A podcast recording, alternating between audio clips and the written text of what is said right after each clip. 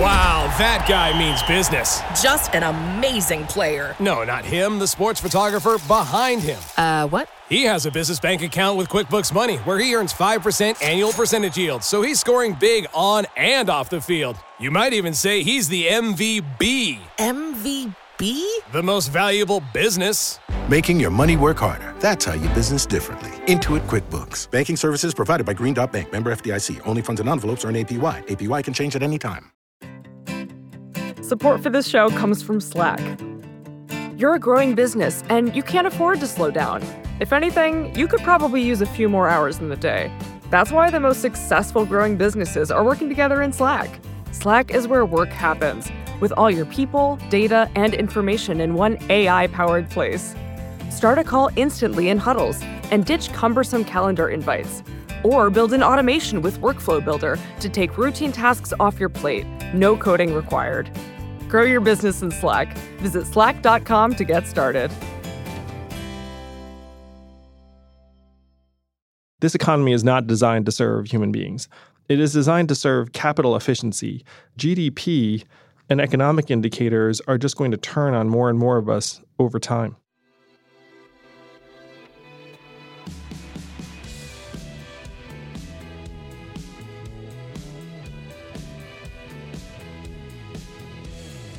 Hello, and welcome to the Ezra Klein Show on the Vox Media Podcast Network. Uh, first up, I got a job announcement that I think will be of interest to at least some of you. We are hiring for a deputy policy editor. This is a great job for people who are interested in the kind of things we are interested in on the show. Uh, you should apply if you're an editor with some experience and you're obsessed with clear prose. You believe policy is what makes politics actually interesting, right? Uh, we want somebody here who is, is is naturally obsessed with policy, who, who looks at the world and sees nothing but policy stories. You know, somebody who, who likes looking at NBER papers for fun. Uh, so go to voxmedia.com slash careers. Again, voxmedia.com slash careers to check that out. Uh, second announcement this week, explained on Netflix, our Netflix show. I tell you about it a lot, but this week, y'all, this week, we have Kristen Bell. Yeah, yeah, that Kristen Bell. Veronica Mars, Kristen Bell. Good place, Kristen Bell. Narrating an episode on immortality, on whether we can and should live forever, the, the science and, and the ethics of it. If the human lifespan is 120 years, why, even in developed countries, do most of us only make it two thirds of the way there? What is it about old age that kills us? And is it treatable?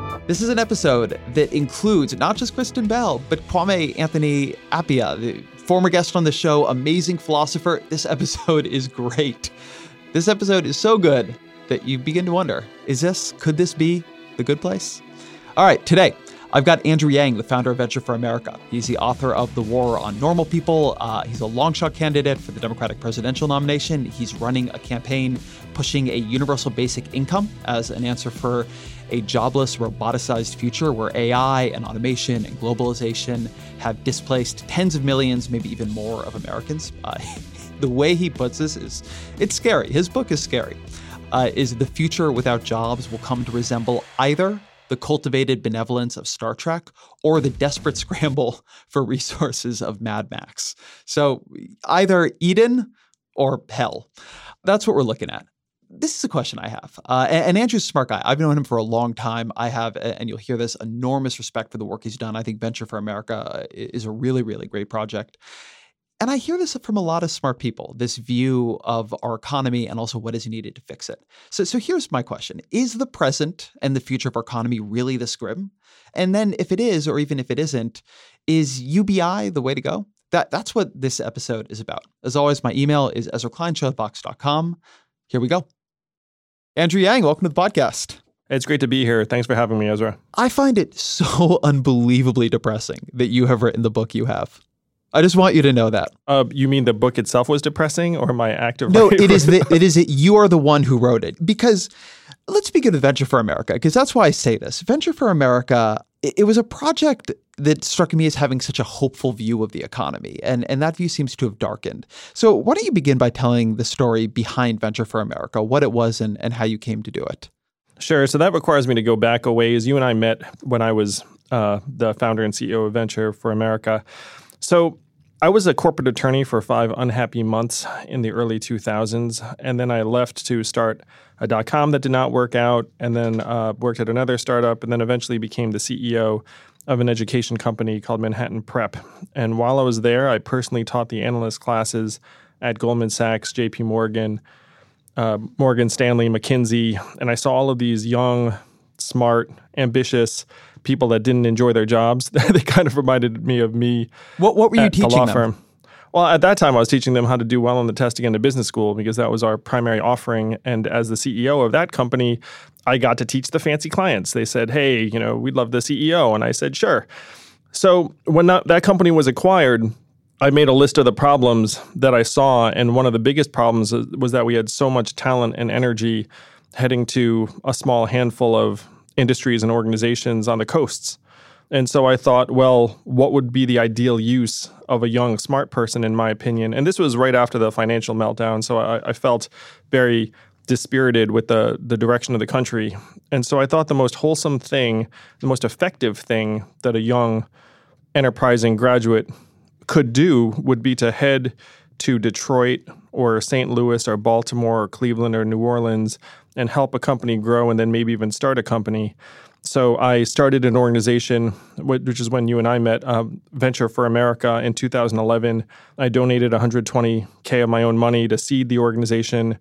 And then we just went around recruiting enterprise and college graduates who wanted to learn to be entrepreneurs. So I, I did that for uh, about seven years between 2011 and last year.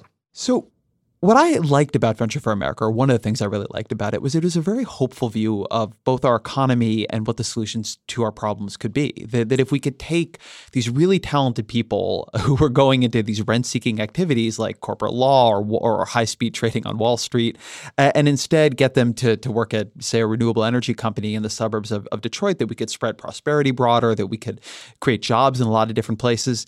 And your view about what the economy needs, what our problems are, what might solve them, it, it, seems to have darkened quite a bit since then. So, so, so tell me, tell me what's changed. Tell me why you think the Venture for America approach just won't be enough now. Yes. So I, am a Northeastern product. I, I, was born in upstate New York, went to school in New England. Uh, and so I had never been to uh, Michigan, Ohio, Western PA, Missouri, Alabama, Louisiana before starting Venture for America. And so you arrive in these places, and in many of them, you see the aftermath of the decimation of manufacturing jobs, where it's like a post automation environment. And a few things hit home to me over those years, six and a half years uh, traveling the country. The first is that even if the entrepreneurs I was working with, I worked with hundreds of entrepreneurs around the country, and we helped create about 3,000 jobs over my time at Venture for America, even if they're successful, their companies will employ dozens, maybe hundreds of people, and they'll tend to be college graduates or engineers. They are not going to employ thousands of high school graduates the way that the old industrial concerns used to. Uh, the second thing was that in many of these environments, uh, a woman said to me in Ohio, Northeast Ohio, she said, around here, change is a four letter word. And I did not understand what she meant by that. But what I grew to understand was that for her, when things changed, it generally meant bad things happened, where a business closed or someone left. Uh, and the level of despair and anger in these environments shocked me. Like I often felt like I was traveling between eras or dimensions when I'd fly between Cleveland and San Francisco or St. Louis and New York. And I would go between those places and think to myself, holy cow, like this country is not having the same set of experiences at all. Like there there's a level of dynamism on the coast that people in the interior are not experiencing. And the third thing was that for many of these communities, the vision of success was to leave. Where if you were a bright young person in Ohio or Michigan or Missouri, you were trying to get to New York or California. And so when I was arriving saying, hey, let's build awesome businesses here that are going to help grow the economy. I mean, I'll, I'll, tell one story about a company in Providence where they were doing great. They had real revenue, and then they were offered a big slug of venture capital money to move to San Francisco, uh, which of course they did. And then that company went from 100 employees in Providence to zero over a period of time. because the inequities between regions were just so great. So when you say that my vision of the economy got darker, I see that our challenges are much, much more fundamental. As proud as I am of Venture for America, which continues to go strong today, uh, and these hundreds of entrepreneurs doing great things around the country, we need to go much, much bigger if we're going to solve the root causes of the fact that our economy is now turning on more and more Americans, uh, and that's just going to accelerate with new technologies. So uh, I want to I want to go to the new technologies. I want to quickly put a pin in something that I want to come back to later. This idea of the coast being where prosperity is, and, and the interior being where it isn't, because this is something I, I want to push on because I, I, think this language ends up uh, obscuring some things, or at least I want to I want to hear your answers on that. But make the technological case to me, because your book it is a procession of the scariest facts about what technology could do to the future of work, both in this country and, and frankly in the entire world. Make the case to me, scare me. Well, Ezra, I tried to keep everything as close to the ground as possible. So, what, what I'd want to convey to anyone listening to this is that the technological changes that are going to completely disrupt many, many millions of American jobs are no longer speculative. They are here with us today. The reason why Donald Trump won the election of 2016 is that we automated away 4 million manufacturing jobs in Ohio, Michigan, Pennsylvania, Wisconsin, the swing states he needed to win between 2000 and 2015. And it's about to get much, much worse because we're going to triple down on eliminating the most common jobs in the US economy, which are in order administrative and clerical work, which includes call center workers, retail and sales workers, food service and food prep workers, truck drivers and transportation, and manufacturing. Those five job categories comprise about half of all American workers. They make about $15 an hour.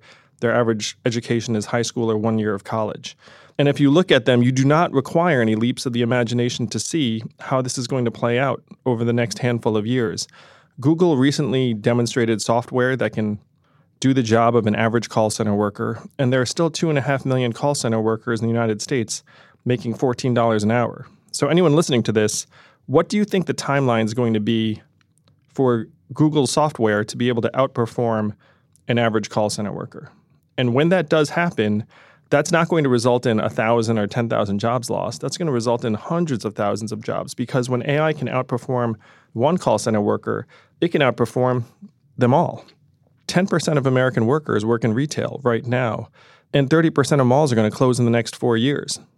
Guaranteed.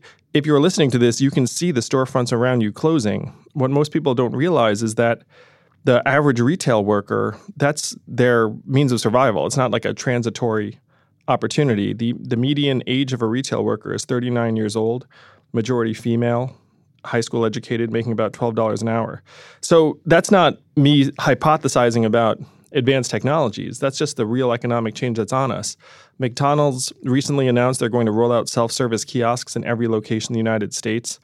And the one that you know I can talk about at some length, and I'm very happy to do so, uh, is truck driving, which is the most common job in 29 states. There are three and a half million truck drivers, average age 49, 94% male, average education again, high school or one year of college. The big question that I think we should be asking is if robot trucks hit the highways in the next five to 10 years, what's going to happen to these three and a half million truck drivers and the five million workers that work in truck stops, motels, diners in these small towns around America that rely on a truck stopping periodically and the driver to get out and buy something. So these are the changes that we can see coming that are completely predictable. On the trucking side, the reason why there's so much excitement about it is that the cost savings and productivity gains are estimated to be $168 billion per year if we can automate truck driving. It will also save thousands of lives, so there's a very powerful moral argument for it. It's one of the biggest pots of gold in American business, and my friends in Silicon Valley tell me that they are 98% of the way there. So that's where the irresistible force hits the immovable object because only 13% of these truckers are unionized. It's hard even to have a productive conversation as to what the transition looks like. So I'm going to take the, the other side of. So I want you to persuade me this is true because I am a skeptic of this vision of the economy. And let's start here. Because as you say we are in the midst of the very trends you're talking about. What you're saying the, the argument you're making here is about the technologies that are more or less ongoing or as you say are, are, soon to hit. You, you said that donald trump was elected because of things we did since 2000 you know we're, we're talking about call center workers and obviously there's already a lot of automated call technology there's a, a, famous quote from The Economist, I think it's Paul Samuelson, about the computer era. And this was back in, I think it was the 80s or early 90s, where he said, You can see the computer revolution everywhere but the economic statistics. And that seems true here too. The, the robots are going to come for all our jobs thesis, as compelling as it feels to people, does not seem to be showing up in any of our economic data, really anywhere. And you talk about this a little bit in, in the book. So first give me give me the argument you make on this. Why do you think the all the economists who look at this and hear this and say, yeah, all, all these Silicon Valley folks who think the robots are coming for everything, they're wrong. Why, why do you think they're wrong? Well, a lot of it is that uh, the changes we're describing will not appear in the data until they do. Uh, in other words, right now, if you were to try and look for traces of self driving cars and autonomous vehicles in the economy, you'd find zero because they're not there. But we all know it's coming. We're not ostriches. Like, you know, you can look around and say, oh, you know, tens of billions of dollars are being spent to make sure this happens in a particular time frame.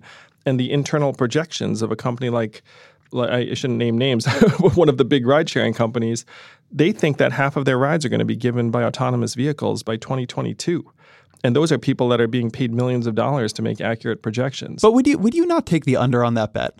I mean, my my belief that half of an Uber or Lyft's car rides are going to be done by autonomous vehicles four years from now, like I would put that at five zero percent, five percent. Do you really believe that's true? You know, the great thing, Ezra, or the terrible thing, depending upon your perspective, is it doesn't matter if we're off by like two years, five years. I mean, driving will still be one of the most common jobs in seven years. And so it, even if their timeline is off by a few years, we're just talking about like a stay of, of job execution, if you will. I mean, like we can be off by a little bit, and the general uh, story is still the same.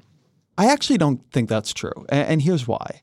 So, take farming, right? Farming used to be the single most common job in the American economy. It's dominant in a way that no job is today.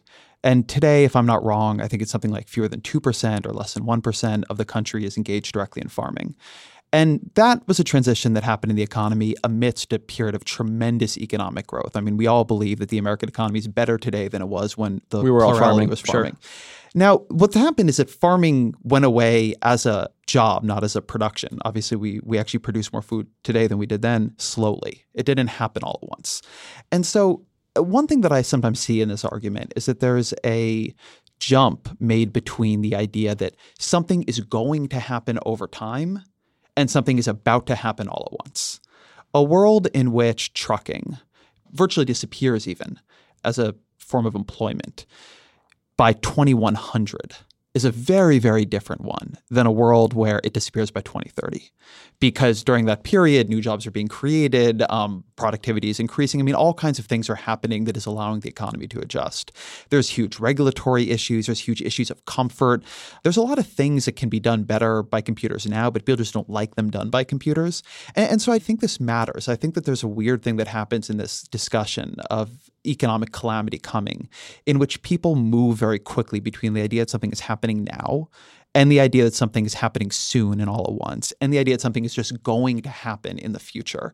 And there's a very, very, very different ability to adjust things that happening in the long run versus all at once. If you say to me, hey, look, we're going to have massive productivity improvements over the next hundred years, I'll say, great. Um, the economy not only not does it adjust to that, it needs that. One of our biggest problems is we're not seeing enough productivity improvements now. But if you tell me it's all going to happen in two years and we're going to wipe out truckers tomorrow, well then we're going to have riots in the streets and, and, so i do i think this stuff is really is, is really different and the reason why i push on the economic statistics now is that the place where i want to look to make sure there's rigor in my intuitions is okay, am I seeing something coming, right? Am I seeing something in the unemployment numbers, something in the productivity numbers, something somewhere in the economic sentiment numbers, something where I can say, hey, I, I, I feel this, but am I seeing it? And the thing is, everybody seems to feel this is true. And we're not seeing it. And, and it can't all just be happening in the future. I mean, at some point, we have to be seeing it. Oh, I completely agree. And, and what's really pushed me to make this, to me, like the core issue that our society should be facing right now, and our political institutions as well, is I dug into what happened in terms of the social adjustment of uh, manufacturing workers, where like as I took economics in college, and so the theory would be that if you were to automate away a large number of jobs, they would get retrained, reskilled, move for new opportunities, increased productivity, economic growth. And then when I dug into the numbers, what I found was that almost half of the displaced manufacturing workers in Michigan and Indiana left the workforce and never worked again. And about a quarter of them filed for disability and never worked again. Uh, and so the adjustment that you'd hope would happen is not happening on the ground, where the rates of interstate migration in America are at multi decade lows. So, what you would hope would happen would be that people would move and shift for new opportunities, um, but they're not. And in terms of the economic indicators, and you've read my book, so you have a sense of it, but our labor force participation rate started dropping as soon as we started getting rid of manufacturing workers in large numbers. Whereas we're talking today, the labor force participation rate is 62.9%, which is a multi decade low and the same levels as El Salvador and the Dominican Republic. Not to knock on those countries, but those are not exactly the comparables you want. And a lot of that exiting the workforce is among unskilled men. And so at this point, almost one out of five prime working age men in America between the ages of 21 and 30 has not worked in the last 12 months. And the indicators get even more bleak when you start tying in what's happening to things like life expectancy. Our life expectancy has declined for the last two years, almost unheard of in a developed country because of a spike in suicides among middle aged Americans and drug overdoses, where now seven Americans are dying of drugs every hour. So these are real numbers that are with us here and now, and they're completely consistent with a narrative of blasting away many, many manufacturing jobs, and those people then going home and killing themselves and disintegrating and getting angry and despair ridden. So I agree with you that if you stretch the time frame long enough, then things get better. And the time frame does matter. Totally agree with that. But th- there's also this optimism around the adaptability and resilience of people in these communities and the government's intervention. And the reality is, people are not adapting well right now in the midst of our current changes. And even if you were to take, again, the most predictable things, which are like 30% of malls are going to close or storefronts closing all around the country, what is the average retail worker who makes $12 an hour? What's their next move? more and more their next move is going to be to file for disability and that's exactly what we're seeing again in the numbers so so i want to put the drug question to the side for a minute the question of why we're having the opioid crisis, I think, is an interesting one, and, and I'm not 100% convinced that it's a it's an economic outgrowth. But I do want to talk about the labor force participation thing because there's this pretty fascinating debate about whether or not the economy we're seeing is a good economy, as it looks in a lot of statistics, or a bad one. And and the argument that people often make for it's a bad one is, well, look, labor force participation is, is unusually low, and you say it's down to 62.9, which is you know down like roughly three percentage points from where we would think its norm is, and a lot of that seems to just be aging. Our country's getting older. And so, in the numbers that I've seen, half, two thirds is just sort of aging and, and the things we would expect around that. Paul Krugman and, and, and Jason Furman and a number of liberal economists have been doing this fascinating, I think, argument about this, where it's like, what would you expect to correlate with a economy that looks good but is bad? and an economy where say unemployment is at 4% but that's not really telling you what you want it to tell you and I think you'd expect then to see, you know, in Gallup data and polling data, people are saying the economy is bad, but they're not. They're saying it's really good. And if you look at that stuff, the numbers are higher than they've been since 2000. Or maybe you'd see it in, you know, what employers are saying, but they all say their big problem is they can't find enough workers. Or maybe you'd see it in um, wage data, but in the past couple of years, there have been actually pretty big wage gains, the biggest since we've seen in the late 90s among the bottom 40% of the income distribution, which is actually impressive. Um, we've not had high wage gains at the top, but we've had big ones at the bottom. So that suggests to me there is some demand coming now for less skilled workers.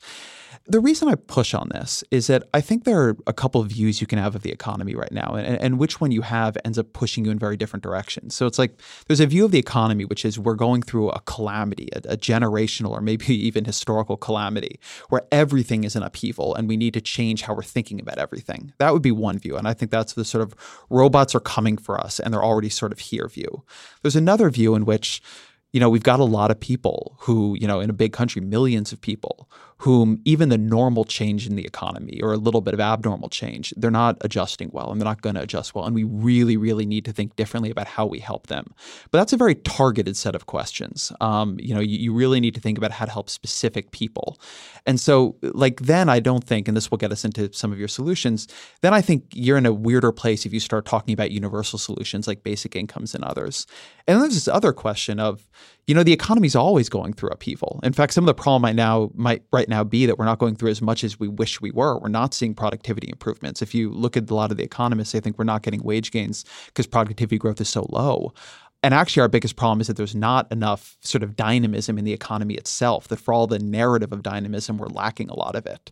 And then you need a whole different set of solutions. You don't just need solutions for helping people cope, you actually need to somehow supercharge the core of the economy itself, which I don't think many people are talking about very well at all. And, and so the reason I push here is that I think people have gotten very caught in a narrative that there's a huge amount of upheaval happening that is somehow affecting everyone. And that leads you to a lot of solutions, um, which may be good for other reasons, but that are about protecting people from the vicissitudes of an overly dynamic economy. And it seems to me we're in something closer to either number two or number three, which is an economy where there is some upheaval, but there usually is, where we're not doing a good job helping the people who are, are really hurting because we usually don't. And we need to solve that, but you know, arguably we need to solve it in a in a more targeted way. And then if you want to talk about the big stuff, maybe that's good for other reasons, but as a kind of an economic need, I'm not sure it justifies it. You know, I work with a lot of young people and, and they feel like this economy is stacked against them. And you know, I know you you know many young people as well. But but some of the stats that speak to me about the fact that financial insecurity is now the new normal in American life, where 59% of Americans can't pay an unexpected $500 bill. Uh, Two thirds say they're living month to month or paycheck to paycheck. Uh, and there's this mindset of scarcity that is sweeping many, many American communities. And, it's uh, showing up in social and political dysfunction.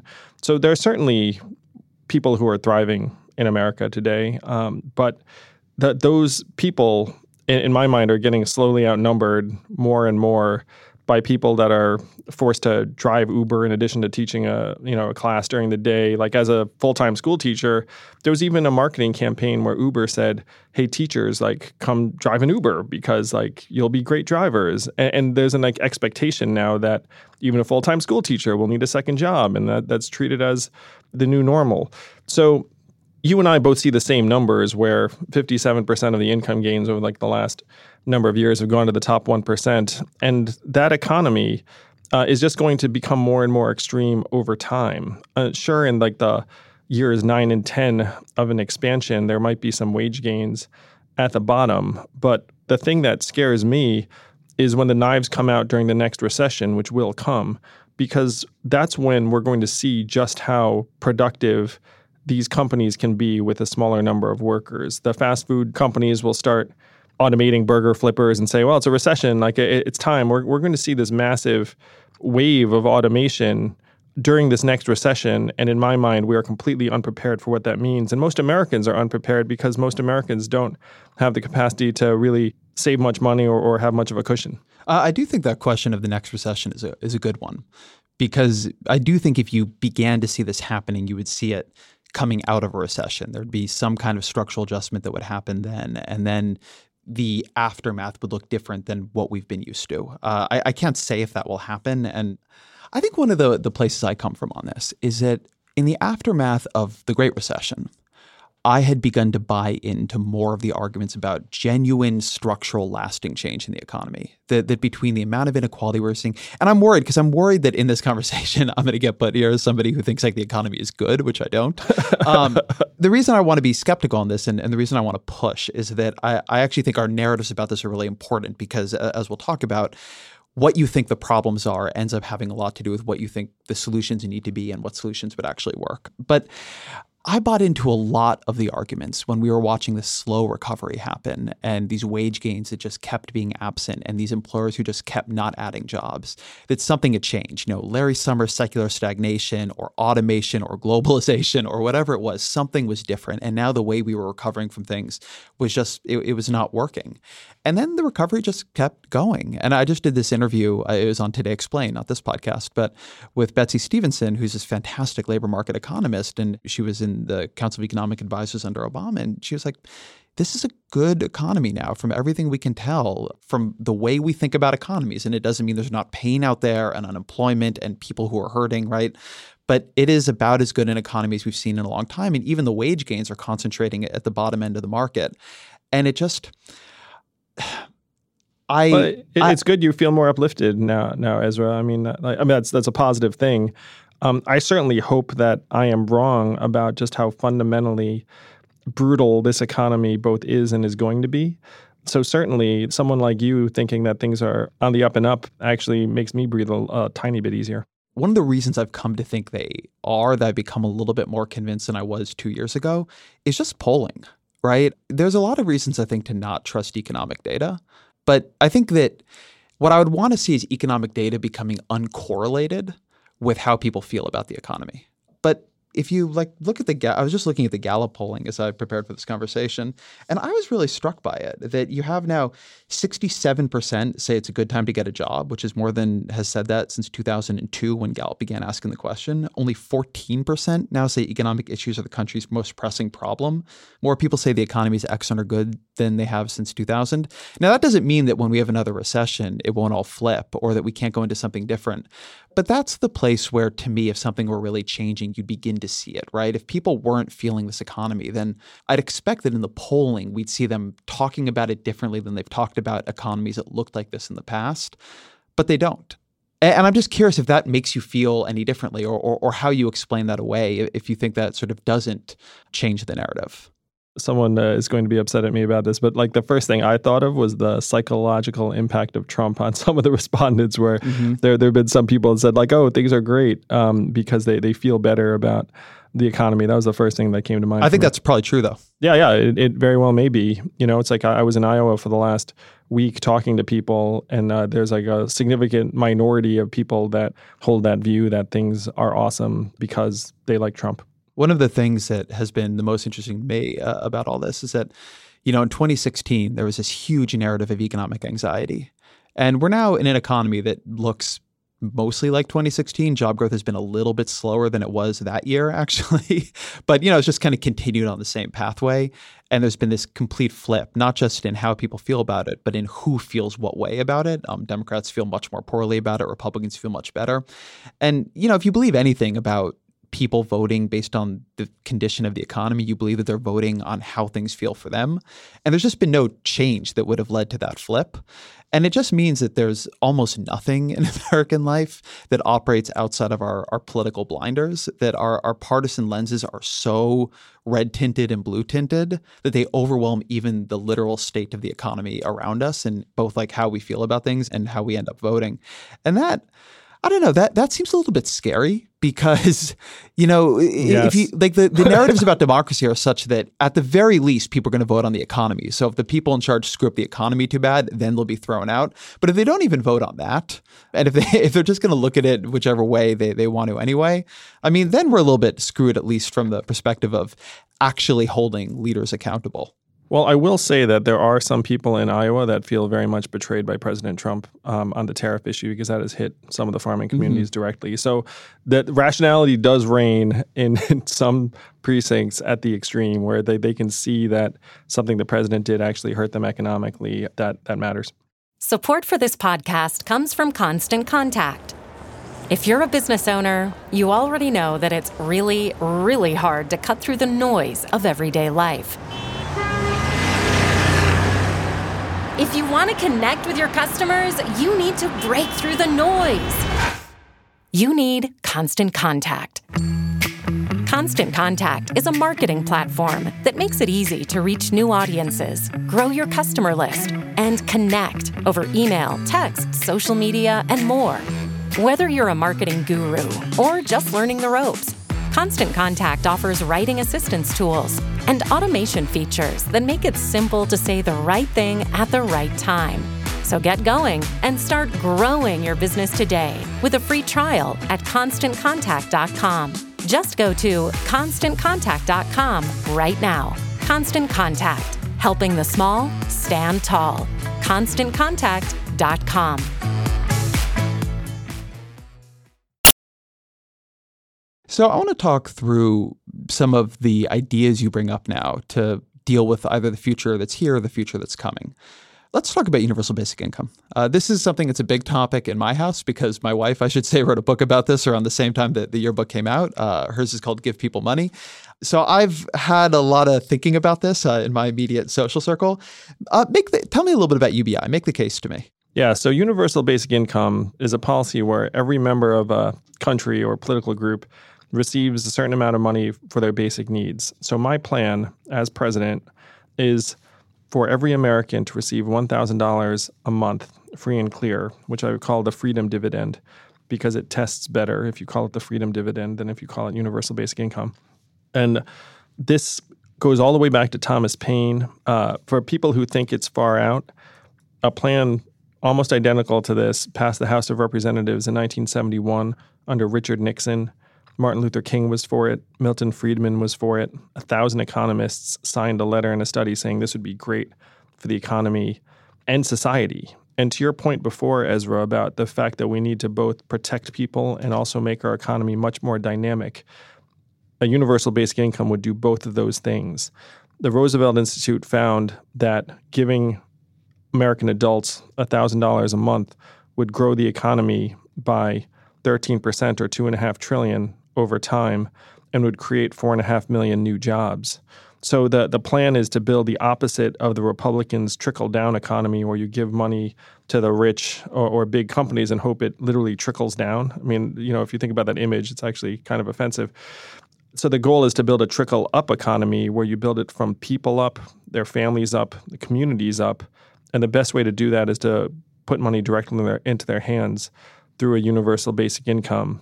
Now, one state has had, as you know, since you're more expert on this than just about anyone, but one state has had a policy identical to this in effect for 36 years, and that state is Alaska, where a Republican governor made the case who would you rather get the money, the oil money? The government, who's just going to screw it up and waste it, or you, the Alaskan people? And so Alaskans now today receive between one and two thousand dollars a year, no questions asked. And in Alaska, it has created thousands of jobs, improved children's health, and lowered income inequality. Uh, but the, the dynamics of our economy are such that if you want to address income inequality, you're actually going to have to put money into people's hands. And a universal basic income is the best and most direct way to do that one of my big lessons from the the UBI stuff is that people mean a lot of different things when they talk about it. So I want to separate out two types of this and and hear your argument for for which you prefer. So there's what people think of as universal basic income, which as you say is a check, usually monthly, to everybody, right? Universal. And then there's a negative income tax, which is what sort of Milton Friedman and, and Richard Nixon and, and that crew were for, which is it's a universal basic income. Basically, you tax it away above a certain income threshold. So it's a universal basic income, but you only get it if you make less than, let's say, just hypothetically, $25,000. Above that, you don't get anything. And, the upside of that one is it's more targeted to the people who need it. It costs a lot less money, so it's easier to figure out how to pay for it. You're proposing that, as I understand it, the true universal income here. Why do you prefer a universal income that gives money to me or to um, you know Ivanka Trump, uh, as opposed to the one that concentrates it, its dollars and so can possibly give more of them to just the people who really need it. Well, there are a few reasons why I'm for a true universal basic income. One is to avoid any stigma associated with it, where if everyone gets it, then it, it doesn't become a transfer between the rich and the poor, which is what happens with a negative income tax. The second is the administrative element, where with the EITC, which I'm a big fan of, uh, the Earned Income Tax Credit, studies have shown that over 30% of people that could get it don't get it because of administration. And with a negative income tax, you're still relying upon people to report their incomes, and then there's like a time lag. And if circumstances change, then there are issues associated with that, which in my mind would end up leaving at least some people out in the cold. And the third thing is that my way of paying for it, because one of the big traps we're in right now is that as artificial intelligence and software and automation do more and more work, uh, the public is not really going to be seeing a lot of those gains. And so the way I would pay for this is through a value added tax, uh, which is something that every industrialized country except for us already has. It does a great job, or much better job, of, of capturing the gains from new technologies. But it also makes it so that if Ivanka Trump gets $12,000, we don't really care because she consumes so much um, that we're going to end up getting much more from Ivanka than she's getting. So uh, those are some of the reasons why I prefer universal basic income. Uh, the administrative elements, the stigma, and the fact that if you pay for it in a certain way, you're going to wind up getting a lot of that value in any case. Let, let me uh, ask you about the stigma side because so Robert Greenstein um, is the head of the Center on Budget and Policy Priorities, and, and he's sort of one of the social safety net thinkers that I respect most. And he wrote a piece about why he's not a fan of, of UBIs. And, and he had a pretty interesting argument here. Um, and and the, the main thing he said was that there's this idea among liberals that programs that are universal are, are, destigmatized and programs that are targeted are stigmatized. And his argument was that it's not that way at all, that it's programs that are based around work that are destigmatized and programs that are, are non work based are, are stigmatized. So, a Medicare, a Social Security, people believe they worked for those. Um, but it's a program like welfare or uh, SNAP or things that people think people are not working for and, and often that have a racial cast to them, but, but not always, that end up being very heavily stigmatized.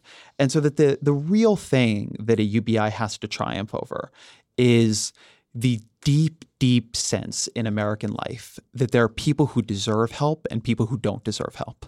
Even now, if you look at what Republicans want to do, they're trying to add work requirements to, to virtually everything, right? To food stamps, to Medicaid, to anything that you might get, um, even if the main beneficiary of what you're getting is your children. And in doing so, they're, they're playing on something that has been very powerful in American life.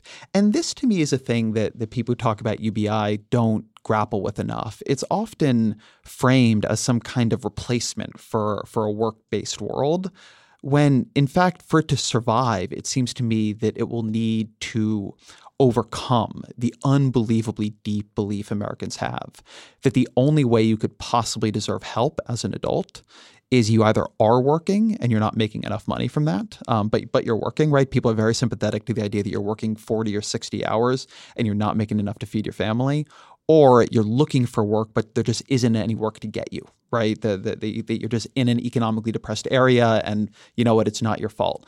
But I worry with a UBI that you'd end up with this very large class, particularly in a, in a roboticized economy where, let's say, unemployment isn't 100% or 80%, but it's 15%. Um, you'd end up with this big stigmatized class of people living off a UBI, not working. They'd be looked at the way people who are on disability are, are often looked at now. And it, it, just it wouldn't get you away from stigma at all because the real stigma that we have in, in this country is that you know work is what makes you a worthwhile human being. Yes and, and that is one of the fundamental challenges ezra because when, when you look again at these numbers with a dwindling labor force participation rate particularly among unskilled men improved technology is going to end up in my opinion pushing us to evolve our sense of both work and value very, very quickly. And if you look at many of the things that we know are core to the human experience parenting, being a caregiver, the environment, increasingly for many communities, journalism, because not everyone can be Ezra Klein and have like, you know, a phenomenal audience and podcast, environmental sustainability, volunteering in the community, religious associations. There are all these activities in the community that the market values at zero or close to zero or increasingly less. And so, if right now we follow the market's valuation of our work, it is going to ruin us over time. And that is the big challenge. That's the big transition because, as you say, Americans are somewhat obsessed with work.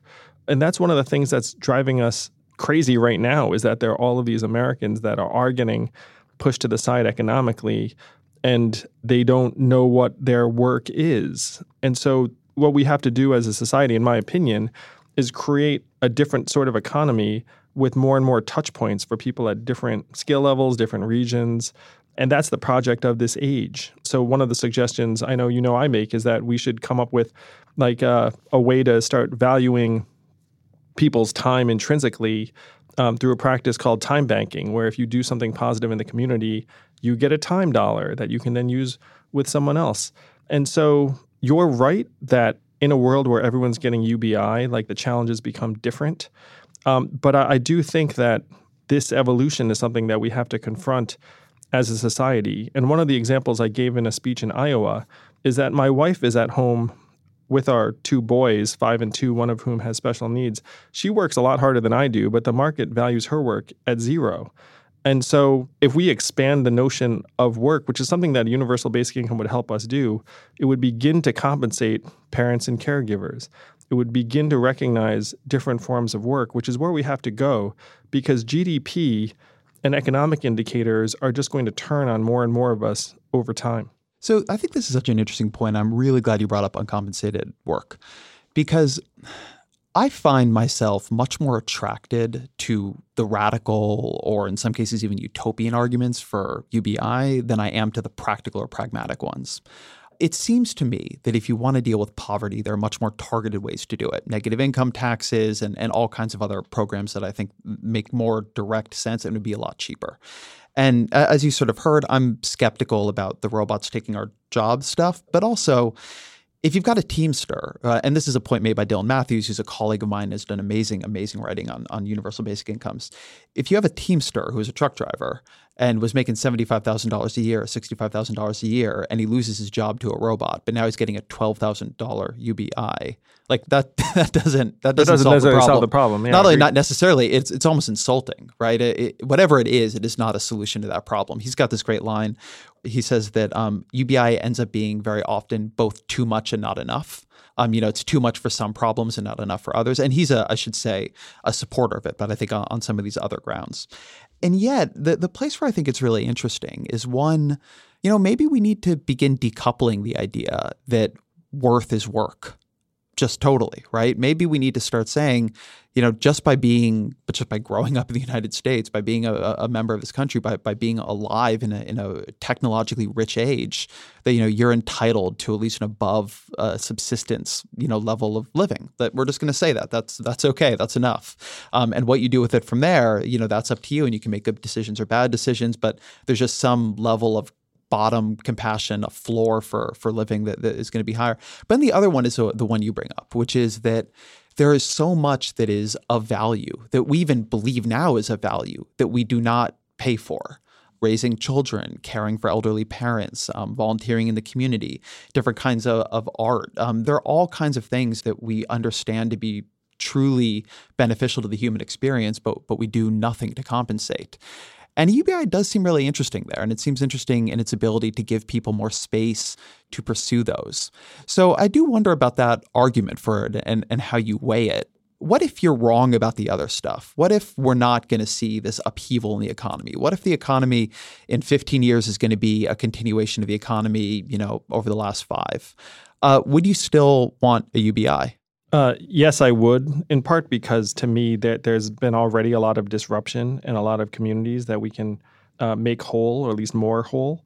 But to your point about unrecognized work and all the upsides, I mean, like if you can imagine, and everyone listening to this, imagine a world where every American adult was getting thousand dollars a month as a right of citizenship, where we are the richest, most advanced society in the history of the world. Our economy is up to $19 trillion, up $4 trillion in the last 10 years alone, and we can easily afford a $1,000 a month dividend for our citizens.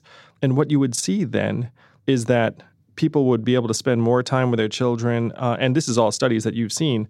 Children's nutrition would get better, children's graduation rates would rise, children's mental health and even their personalities would improve and change, domestic violence would go down hospital visits would go down, suicides and depression would go down, arts and creativity, it would be one of the greatest catalysts to entrepreneurship and creativity we have ever seen. And I've worked with hundreds of entrepreneurs over the years. We have to put more Americans in position to do work that they value intrinsically instead of as a necessary means to survival. You write in, in your book that the freedom dividend would replace the vast majority of existing welfare programs. Um, which ones do you have in mind there? Uh, so, my plan is to make the freedom dividend opt in. Like, the last thing I want to do is disrupt someone's life who's relying upon welfare benefits or disability. So, the, the goal would be to say, look, here's this other possibility. You can take it or leave it. And my understanding is that many, many recipients would end up opting in for $1,000 cash because it's either more than they're currently receiving or it's close, um, and they would prefer the cash. And one thing that I would suggest is a friend of mine has a sister on disability, and she wanted to volunteer in her community, but then was scared to do so because she was afraid she would be deemed able bodied and then would lose her benefits. And that to me is perverse. Like, we, we should not be keeping someone from feeling better, essentially. And, and you can see it in the numbers where the rate at which people get off of long term disability is less than 1%. It's virtually zero because no one's going to risk cash benefits in perpetuity for a tenuous part time job that might disappear. So, happily, universal basic income reverses those incentives where you're going to keep every dollar, whether you work or don't work, whether you feel better. And so, that person, then, my friend's sister, would be encouraged to get out and volunteer. And that's the kind of empowerment that we need. Right now, our systems are designed, unfortunately, to reward you less if you become more functional. So, if I understand this correctly, um, so so you're saying that people would have an option between continuing with the basket of social services they're receiving now, say, you know, subsidies from the Affordable Care Act and um, you know, food stamps and, and, and or SNAP and things like that, or being part of the Freedom Dividend program. Yeah, that's right. And and so you would be replacing things, at least for those who opted in, like healthcare subsidies and and, and the like. Well, well, and you know, I'm, I'm running for president, and uh, one of my big platform elements is Medicare for all. I want to get healthcare costs off the backs of. So it would Americans. it replace that part of the? Yeah, so it doesn't touch the Okay. the, the the healthcare aspects, but it would replace food stamps, um, housing assistance, and and other uh, income support type measures. Support for this show comes from Sylvan Learning. As a parent, you want your child to have every opportunity, but giving them the tools they need to tackle every challenge, that takes a team. Now more than ever, educational support tailored exactly to what your child needs can make all the difference. That's why parents have trusted Sylvan Learning for 45 years as the ultimate teammate in their child's educational journey, instilling in them a love for learning and a passion for reaching the next level. And Sylvan's Insight Assessment can identify gaps in learning and areas that could be of concern for your child. It's a 360 degree view into your child's learning that you can't find anywhere else and helps ensure that your child didn't miss something in school that might put them at a disadvantage in the future. And right now, it's the best price of the year at $29. Go to sylvan29.com to learn more and get your child's assessment for only $29. That's S Y L V A N 29.com. I think there's this weird thing that happens in the UBI community. It doesn't happen among sort of careful talkers about it, but it does happen among lazy talkers about it, where there is a fake consensus that gets drawn. You know, Charles Murray at the American Enterprise Institute has supported a universal basic income, and so has Andy Stern, the, the labor leader. And people are like, oh, well, see, there's a left right coalition. But Murray wants to collapse the entire welfare state uh, and then give people what will end up being, for many of them, most of them, in fact, who are actually poor, less. Uh, yeah, I, use- I, I, yeah. I think that's a terrible idea. I think that's inhumane and crazy. But but that I, I just want to note that because I think that's where these diverge. There's this idea of a UBI being used to make the state more generous, um, and there's a, a UBI that is used to make the state less generous, and they both get to use the same um, label, but but they're very much not the same thing, right? Yeah, I mean, I, I'm out to eradicate poverty, which we could completely do right now as a society. And if you care about children, then this is the best way to make households and families stronger. If you care about women and uh, economic empowerment, this is a way to make it so that women can walk away from abusive or exploitative employers. If you care about communities of color, uh, they would benefit much more proportionally from $1,000 a month than other communities because they have lower access to, to various jobs and, and opportunities. This is the way that we can reform society in a way that actually serves all of our goals, our collective goals. And at least one study showed that if you were to alleviate child poverty, it would increase GDP by $700 billion because of better health outcomes, educational outcomes, higher worker productivity, better mental health. We have to start investing in our people intrinsically. We have to say, we are the citizens and owners and stakeholders of this society. We can vote ourselves a dividend. Uh, and it's up to us to build an economy that serves us because right now, fundamentally, this economy is not designed to serve human beings. It is designed to serve capital efficiency. And for a long time, that also served human beings. But increasingly, it's going to be that having lots of humans working for a company is irrelevant or even negative for corporate success.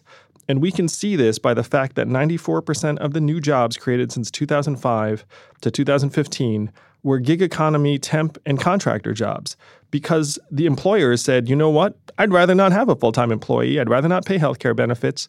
And that's why so many Americans right, right now are in that position. So we have to start recognizing that our economy is changing for good and that it's up to us, the citizens of this country, to rewrite the rules of the economy to serve us. We have to make the market serve us and not have us all be slaves to the market because the market is not going to care one whit about us increasingly over time. So, on the UBI itself, or the freedom dividend itself, a couple questions on how you've structured your proposal for this. Why only 18 to 64? Why, why not give it to children and also why not give it to seniors? Yeah, so seniors, and it's true. I, am I have a lot of seniors who are angry about the fact that the, the UBI cuts off at 64. Um, we need to strengthen Social Security because it's going to go bankrupt in, in 20 years. Um, the thought was that we would end up being the bridge um, from 18 to 64. On the the child side, and as a parent, it would be an incredible value add knowing that your child, as a citizen, was going to start getting $1,000 a month when they turn 18. But there is a principal agent problem where giving money to a child essentially means giving money to the parent who you hope will end up using the, the money for the child. But uh, in, in my mind, it was better to wait until someone hit adulthood and then, as a right of citizenship, then they start receiving the freedom dividend. But but this seems to me to be a place where the universality ends up putting people in weird directions, right? I think there's a desire in these plans to create equity, so everybody gets, or everybody between 18 and 64 gets twelve thousand dollars. But if you're getting twelve thousand dollars and you're 26 and a single guy, that's a pretty different thing than you're getting $12,000 and you're 26 and you're a single mother with two children. And so I guess I, I don't quite understand that that rationale. I mean, one of the things that's interesting about your book as a sub theme is that you write a lot about how hard it was having two young children, um, and, and, you do that I think with the, an unusual level of of openness and and, and honesty and vulnerability, and, and I found that very compelling. But this doesn't seem responsive to that, right? It, it actually it seems almost I don't want to say it's punitive to having children. It's not, but it's worth less to somebody with children than it is to somebody without children.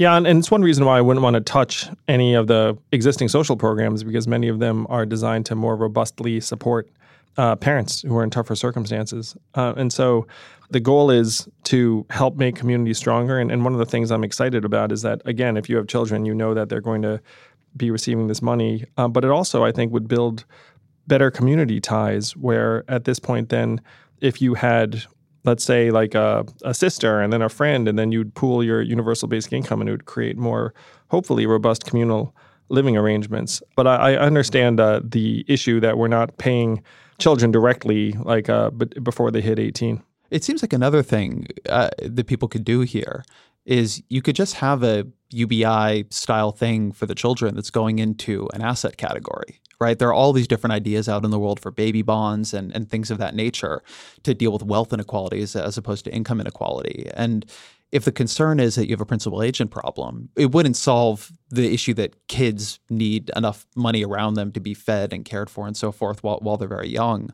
But at least conceptually, they could have a UBI, this same level of UBI, going into some kind of treasury bond based structure. Oh, yeah. Uh, and I then by the time bonds. they become 18, they've got like a real nest egg.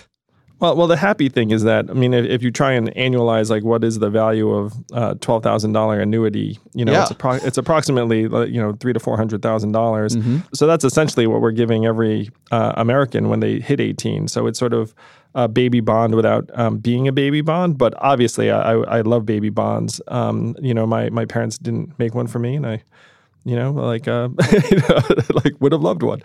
How much does all this cost? How much does your freedom dividend cost?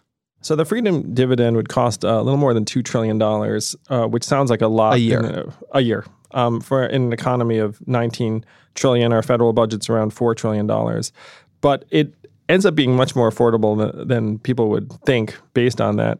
So if you look at our existing social programs, we're spending between five and six hundred billion dollars on over 100 welfare programs.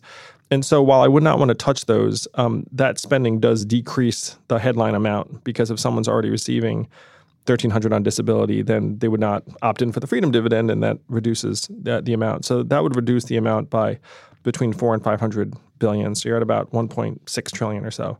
Now, the big move we have to make again is that the big beneficiaries from artificial intelligence and technologies and software are going to be global tech companies like Google or Amazon that are great at not paying a whole lot of tax. They'll just move it through Ireland or say we didn't make any money this quarter. Uh, it's one of the big issues we face as a country is that the organizations that are going to benefit the most from automation are not going to be paying into the, um, the public coffers very much. So we have to implement a value added tax. And our economy is so vast now at 19 trillion dollars that a value added tax at half the European level would generate about 800 billion dollars, um, which gets the cost then down to about 800 billion dollars is the, the the remainder. Now the the third and fourth components, the happiest one is that if you put thousand dollars into the hands of the American people, uh, an economy where right now 59% of Americans are living paycheck to paycheck, essentially, most all that money is going to get spent. And, and money in the hands of an everyday American is going to do much, much more for the economy than $1,000 in the hands of a wealthy person or corporation. So the Roosevelt Institute projected that giving everyone $1,000 a month would grow the economy by about $2 trillion. And 25% of that $2 trillion growth would come back to the public in the form of tax revenue. Because with all the new businesses and uh, companies being created and spending, we get back about 500 billion of that. Uh, and so now you're down to a difference of only 300 billion, which you, you paid for the freedom dividend up to 90%. And we get the last 300 billion for the fact that, again, if you alleviate child poverty, you end up increasing health outcomes, educational outcomes, worker productivity. And we already spend over a trillion dollars on healthcare, incarceration, homelessness services. So people are going to be using the emergency room less because they'll be able to uh, take care of themselves a bit better. People will be staying out of jail, which is obviously incredibly uh, expensive as well as being inhumane. You know, the, our penal system, it's terrible on several levels. So you get the last 300 billion through a combination of direct cost savings and value creation by making people healthier, more functional, better educated, and more productive. I, I want to focus on on the VAT side of this because I, I think that's an, an interesting way to think about it. So value added tax, um, for people not familiar, super common in Europe. I think broadly considered the most efficient kind of tax. It basically acts as a big sales tax, but it's structured so it's paid at every different level in the production chain. Um, so it's much harder to evade. Uh, one of the things that surprised me when you used it as a as a pay for here, though, is that it's regressive. You mentioned earlier that Ivanka Trump spends more than somebody who makes $25,000 a year, which is certainly true, but she spends a much lower percentage of her income than somebody who makes $25,000 a year. She saves much more. The value added tax is a much less of a big deal for her, whereas when you do progressive income taxes, you can focus on her and exempt the person making $25,000 a year. And then if you've also got a lot of people who are not opting into this because they're the poorest of the poor and they're making more potentially out of some of the the, the structures they're currently in where they are, are getting, you know, money for their children through different programs and they're they're on disability and, and whatever. I do wonder if you don't have a surprisingly regressive pay for structure here that might end up clawing back more of the benefit than than one might expect. Yeah, you're 100% right, Ezra. And that is one of the issues um, with the VAT. Though, again, in this case, the VAT is going dollar for dollar into the hands of American consumers. Uh, but there are people that are currently living on defined benefits or on Social Security that we would need to find a way to to address like uh, any potential loss in purchasing power. But that that is a very real issue. You're right. So you try to like exempt part of the VAT or something. Yeah, that's exactly right. Mm-hmm. You either try and exempt certain consumer staples, or if you're over a certain age, then maybe like you know, like when you go into a store, like that, that senior citizen card becomes very, very handy. I mean, that there, but you would need to make some moves because the last thing you want to do is deprive people who need purchasing power the, the most of some of that purchasing power. Okay, so uh, amidst all this, you, you wrote this book. You've been doing Venture for America for a while. And you've also decided to announce a run for president. You're, you're running as a Democrat for president in 2020, I believe, with the exception maybe of John Delaney, the representative, a Democratic representative who's also said he's running for president. You're certainly one of the earliest candidates in the race. It's a big jump from running a, a Venture for America to, to running for president. Why make that jump? Why not run for governor, run for mayor, run for you know if you if you want to serve publicly, why try to go all the way all the way to the White House in, in one go? Yes, I was just with John in, in Iowa. Uh, we had a good time together. So, which my, one of you got better cheers? Um, you know, I'll leave it to John to to, to, to say. You got, you got to show more killer instinct than that. He's going to say me. he might not because John's a very good, generous guy. So my viewpoint is that we are in the third inning of the greatest economic and technological transition in the history of the world, and the third inning has given us Donald Trump. And by the time we get to the fifth or sixth inning, which includes robot trucks, uh, retail stores closing right and left, call center workers getting automated away, our country will be in danger of becoming entirely unrecognizable. And we do not have much time. Um, we have five to 10 years to try and make a big move that will address the root causes of why Donald Trump is our president today. And in my mind, that is because our government has been completely absent around uh, the changes that we've been going through. It's like the elephant in the room that's tearing the country apart. And we're talking about uh, everything but, where our political leadership can't even stare it in the face and say, look, we are automating away millions of jobs. Artificial intelligence is real. Autonomous vehicles are real and they're going to be on the street soon. And we need to get with the program. So I'm running for president to offer real solutions for what is to me the central problems of our time that are driving so much of the political and social and economic dysfunction and suffering. And so the plan to actually solve the problems, the freedom dividend, putting $1,000 a month in the hands of every American uh, adult, which would solve so many problems day to day for tens of millions of Americans. It's staggering how much of a difference that will make in terms of equity and people being able to provide for their families. Medicare for all, because we need to get healthcare off the backs of American individuals and businesses because it's a it's a disincentive to hire and expand and start new companies. And the third thing, which we didn't talk that much about, though we touched on it, is that we need to start measuring our economic progress differently because GDP is going to keep on rising and rising even as more and more Americans get left behind. So I would include measurements like childhood success rates, mental health and freedom from substance abuse, median income and wealth, environmental sustainability, proportion of elderly and quality care, and have those measurements be part of the economy. And so, if you were to do something that pushes society forward on one of those dimensions, you would be rewarded. But I'm running for president because I think this is an urgent, urgent situation. We are nearing a point of no return, and we need to rewrite the rules of our economy so that the economy works for us. And I thought the best way to make this happen in the right time frame was to run for president. That actually reminds me, uh, g- given what running for president takes and, and your focus there on alternative measures of both economic and societal progress, of, of something I said we were going to get back to before, and, and people always get mad when I, I don't do this, of this idea of progress on the coast versus stagnation in the interior. And one of the things I, I, think a lot about is the idea that we are concentrating economic prosperity in, in certain places. There's much more of our GDP is concentrated in, in urban centers and, and other sort of high performing areas. And yet, I don't know that it's so much of a coast versus interior thing. There's a lot of parts of California that are poor, there uh, and that have very high unemployment rates. There's a lot of the center of the country that is doing really, really well. I'm just curious how you think about that spread because. I don't know. I, I, worry, you know, James Fallows and Deborah Fallows just wrote this great book, Our Towns, about this. But I worry that we've got in this narrative that everything is great on the coast and there's something going terribly wrong in, in, in the center. And it just kind of flattens this very lumpy story of progress in our country way too much and and also creates a sort of narrative of resentment that on the one hand is unhelpful but on the other hand is is a bit untrue. A lot of people suffer in california. It's not by any means a country with the lowest unemployment rate or the highest median income. You know and a lot of people are doing great in north dakota um, and it's just different states have very different stories and even within them have a lot of internal inequality. Yeah, I certainly agree with that. And one of the the things, and you read my book, so you, you know I'm animated by it, is I don't think that everyone here in, in New York on the East Coast is having a great time either. I mean, there are a lot of people that, by the numbers, should feel very, very prosperous and successful, but instead they feel like they're slaving away for, again, a tenuous, uncertain future or in an arms race to try and supply their kids with certain opportunities and resources, where our economy has become punishing and uh, increasingly inhuman for people at every juncture, in my opinion. Um, and you're right that, that, certainly there are many people who are very happy and, and prosperous in other parts of the country as well.